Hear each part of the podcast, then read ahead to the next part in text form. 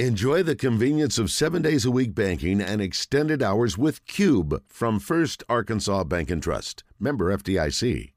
Now joined by Kevin McPherson, better known as Hoop Scoop, courtesy of Hogville.net.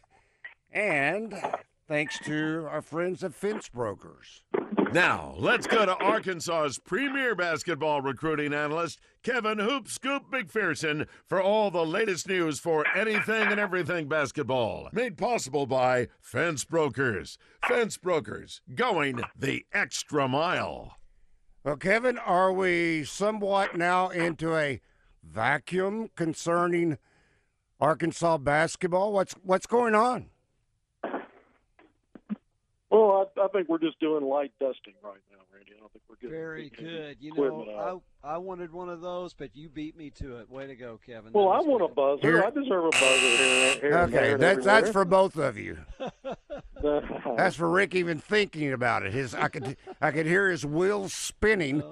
all the way from Fayetteville to Little Rock. No, but Kevin beat me I, I try to tamp down my vast witticisms during these segments, Randy, but sometimes I just can't help myself. Good for you. Way to go. Uh, Okay, maybe it's not a vacuum cleaner. What is it then? Well, I mean, we, we just wrapped up limited summer practices. We know the roster. We know most of the schedule now. We've had a press conference with Eric Musselman. He, you know, kind of laid out some things about.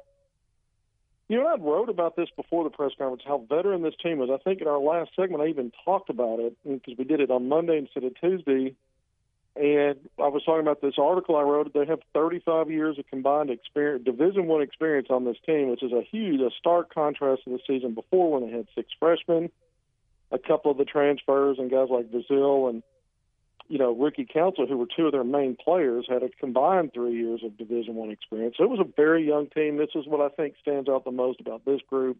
You have seven transfers. As much as Musselman loves the portal, that's the most he's ever brought out of the portal to Arkansas, and that's saying quite a bit.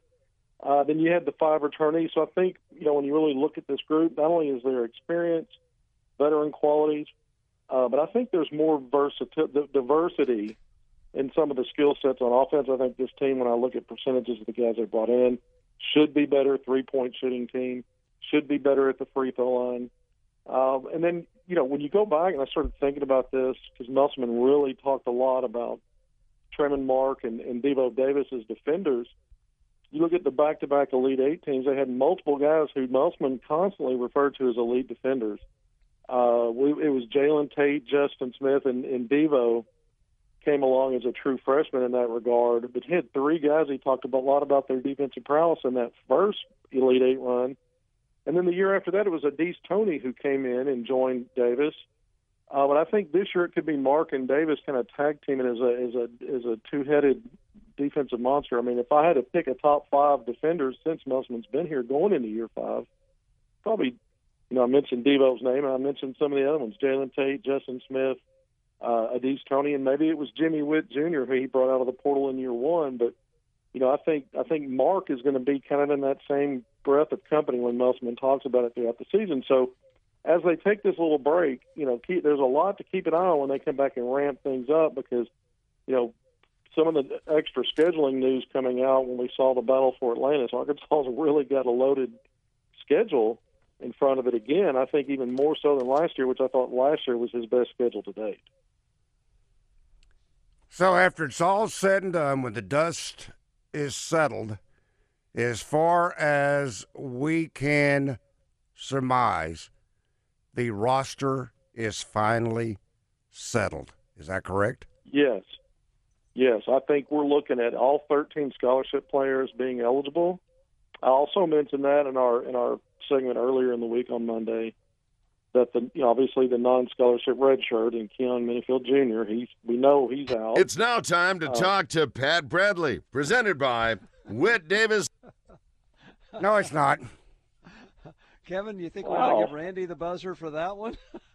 I got to Well, tell you, we we have a board that works on its own imagination. So that's all I'm going to say.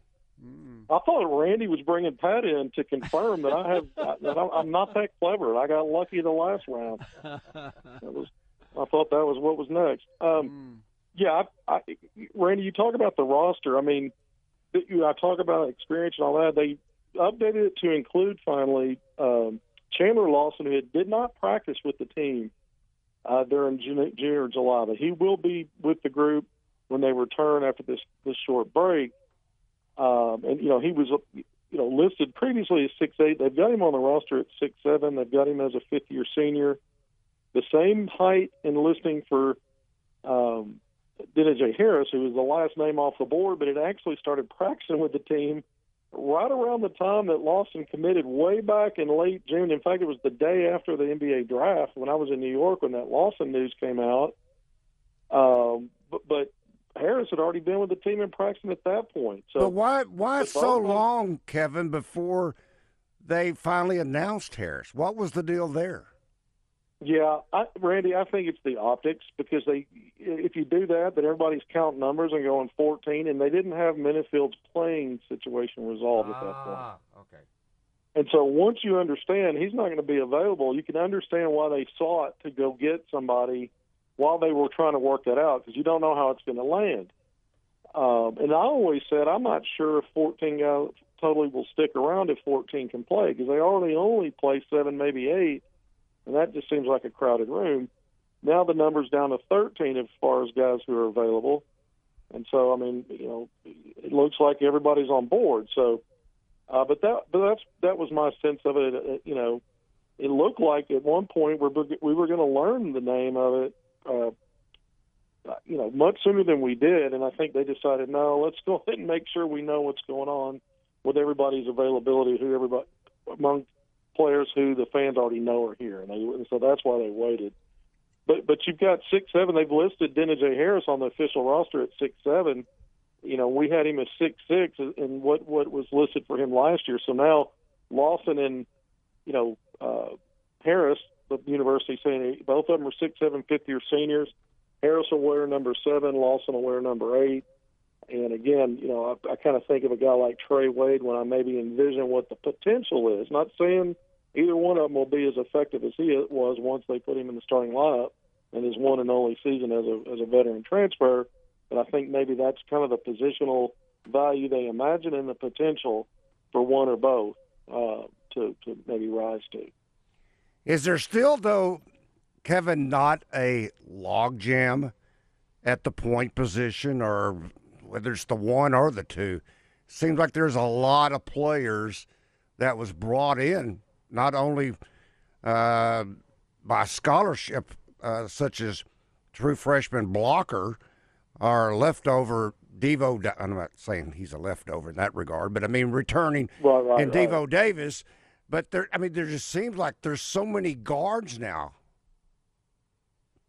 Yeah, well, you know, that's one area where Menifield. I mean, the backcourt was deep in this recruiting class, and you, with Menifield out because he would have factored into that you know, I think you know a guy like El Ellis with all his experience is going to factor in. Blocker, as you mentioned, I think going to have his shot there. You know, and I think Devo Davis is still, you know, he's not a guy that there are times you want him on the ball. There are times where he was in that role, but I don't think that he's, you know, he's fixed in that position. I think, you know, they get a lot out of him. At, sometimes he's playing small ball wing, uh, playing the two. He's increased his three point shot, and he seemed to be most effective, not off the bounce, but off ball movement and spot up and taking his time and getting his feet set. So him playing off the ball too. I mean, I think you know there'll be times where he, they turn to him late in games because of his experience and how effective he is. When we saw it against Kansas in the NCAA tournament, Devo scored 21 second half points, and a lot of that was him initiating. He got hot, he was effective, and uh, so there'll be times. But we've seen that before. I mean, Mason Jones wasn't a primary one. He wasn't even Arkansas's primary ball handler until he just basically dominated the SEC, and they figured out this is a guy we need the ball in his hands as much as possible. There were times before Isaiah Joe got hurt that season where he finished some games with the ball in his hands. Jimmy Whitt Jr., you know, it was Jalen Tate and and they and JD Notae at different times. So we've seen over the years Musselman kind of shuffle around guys that are going to kind of initiate things, and I, you know, so I'm not going to be surprised by three or four guys in addition to the names we said, which were you know El Ellis, Blocker, and and and Devo, I think guys like Khalif Battle, who I think is going to be a tough matchup for teams. We may see the ball in his hands at the end of games. We may see a lot of offense uh, throughout running through Trevor Brazile, assuming he's fully healthy.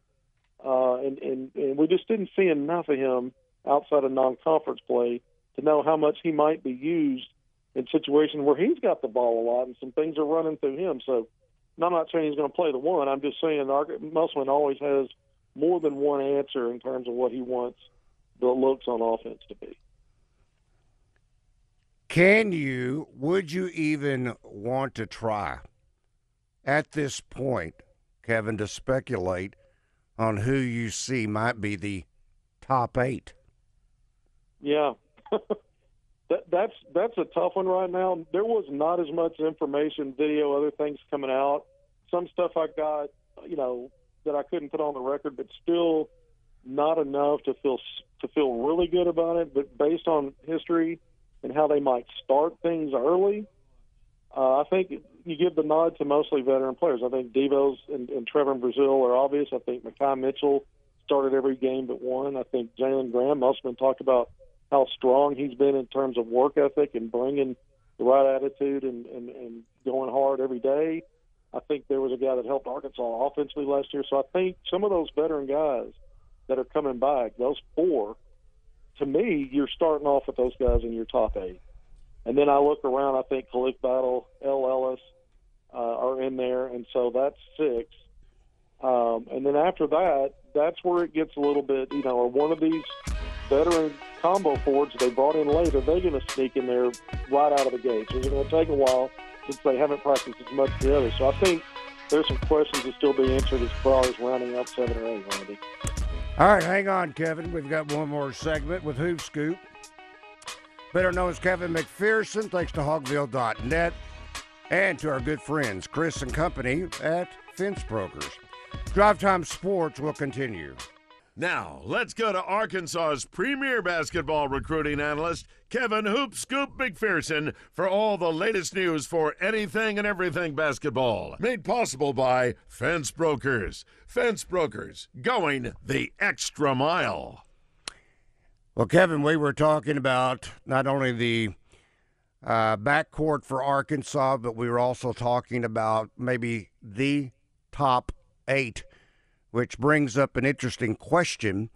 Uh, with all the latest additions, is there kind of now a logjam? Talking about the logjam at the guard position. What about maybe at the three or the four, maybe even the five? I don't think the five is nearly as crowded as what the three and the four spot looks like.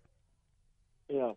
First of all, when I was wrapping things up earlier, I left out Tramon Mark's name in that top seven or eight rotation, and so I kind of gave you seven because I gave you the four returnees, four of the five returnees, and Devo, Brazile, uh, Makhi Mitchell, and, and Jalen Graham.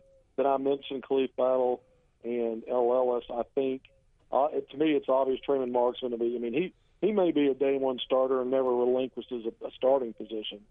Uh, that's how highly I think of him, but I think also the staff does. Um, so I, I think there's a you know that may be a likelihood there. Uh, so those you know, but, but also Randy, I mentioned the two. Getting into your question, I mentioned the two senior three four fifth year senior three four combos in Lawson and, and Harris.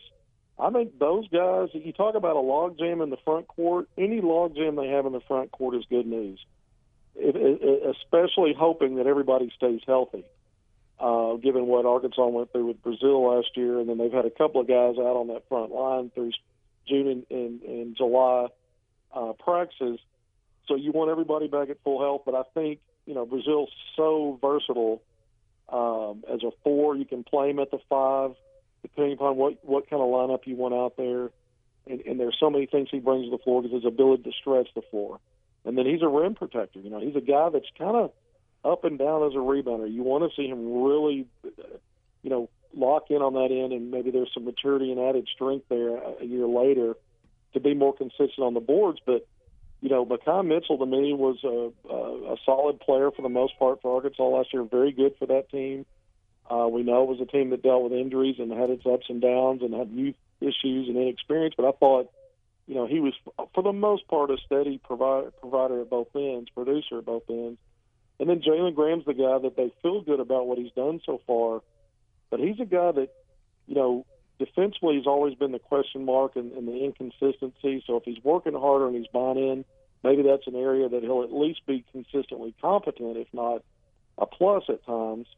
Uh, but I think you want competition on that front line because there's not as many bodies there as what you have in the backcourt. Even Baye Fall can come in and be a difference maker in practices as he gets stronger and learns what they expect. But I mean, Musselman talked about he's kind of surprised him with his shooting touch and some of the three point shooting. I'm not sure that they're going to really turn to him for that part of his game much, but I mean, maybe maybe you know he'll that's help that helps him get on the floor. But I think what really helps him is that length, quickness, end to end speed, and ability to you know get out of his area to make plays uh, because of some of those factors. And so a guy like Brazile brings that. I don't think there's anyone else on the front line that does outside of Fall with some of the physical gifts. So I think you want a logjam in some regard in terms of ability and talent. Not everybody plays the same way, but you need some depth there, especially if there's another injury or foul trouble or something like that. So I think Arkansas. This is one of the one of the reasons I really like this roster. I talked about the, the experience and the amount of veterans, but I also think this may be the most diverse group when I start kind of looking at what everybody brings to the table. Arkansas never could really in, tap into the diversity the last year's team had. There's probably their their two guys who had more offensive abilities at three levels. Brazile and Nick Smith Jr. were out so much, and everybody else, although there was real talent there and NBA talent, we know that now. Just it was easy to defend because they didn't have shooters, and so teams just kind of sat back and said, "All right, come on in here. You, you know, you're going to have to make a tough shot. Maybe we foul you, and you're not a great free uh, shooting team. We'll take our chances. Arkansas was a lot easier to defend because they became one-dimensional on offense, and they had a little bit of slippage. I thought last year, still a top 20 team defensively, but instead of hovering around top 10, they were closer to 20. And when you're struggling on offense, sometimes those little differences matter. And I, you know, and I attribute some of the just a slight defensive slippage to, to youth and inexperience. All right, breaking news Utah, Arizona State have applied for Big 12 membership. Wow. The conference to meet tonight, I mean the Big 12 conference. So the Big 12 is going to. So all this has happened so fast. So Arizona, they'll admit them tonight. Arizona State, Utah, Arizona supposedly is already in. It just hadn't been publicly announced. That's three in. That gives them 16. And tonight, Washington and Oregon will probably be in the Big Ten. Correct. Big Ten. Yeah. Yeah. So now you're looking at four schools left in the Pac-12, and Randy, you're saying they're going to try and salvage with SMU and San Diego State. And I'm going to tell you that, that league is just dead. There's no salvaging it. It's gone. Wow. Hard to Yeah. believe that uh, one day you had the Pac 12. Colorado pulls the plug after USC, UCLA. Now you've got three more that's pulled the plug. So, Hey, and you know the really funny thing about all this is uh, Oregon's coach. We said a couple days ago, when at their Pac-12 media days or whatever it was, somebody or maybe it's at a practice, they asked him about Colorado going to the Big 12, and he said, "Who cares about that? What have they done lately?" and now, two or three days later, or- Oregon's out of the league too. Yeah. wow. Uh, I guess is the only thing left now. Does the Big 12 change their name to the Big 16? well, there isn't a Big 16, so they could, yeah, they could do that. And then does the, Big Ten goes to the Big 18, or yeah Big or- 18 or what? and and you're telling me I, I haven't seen anybody interested in Cal and Stanford, but you're telling me somebody is. So Does the SEC change its name to still number one? They just care more. yeah, and, and that's It that's just the means more. They just care more, and it's yeah. you know, I guess top to bottom, sport to sport. If you if you add it all up, it, is it not the best league every year? Yes. Okay. It is absolutely crazy. Kevin, enjoy your weekend. We'll talk with you next Sure. week. That is Kevin McPherson, better known as Hoop Scoop, courtesy of Hogville.net. Thanks again to our friends at Fence Brokers, Chris Walker and Company.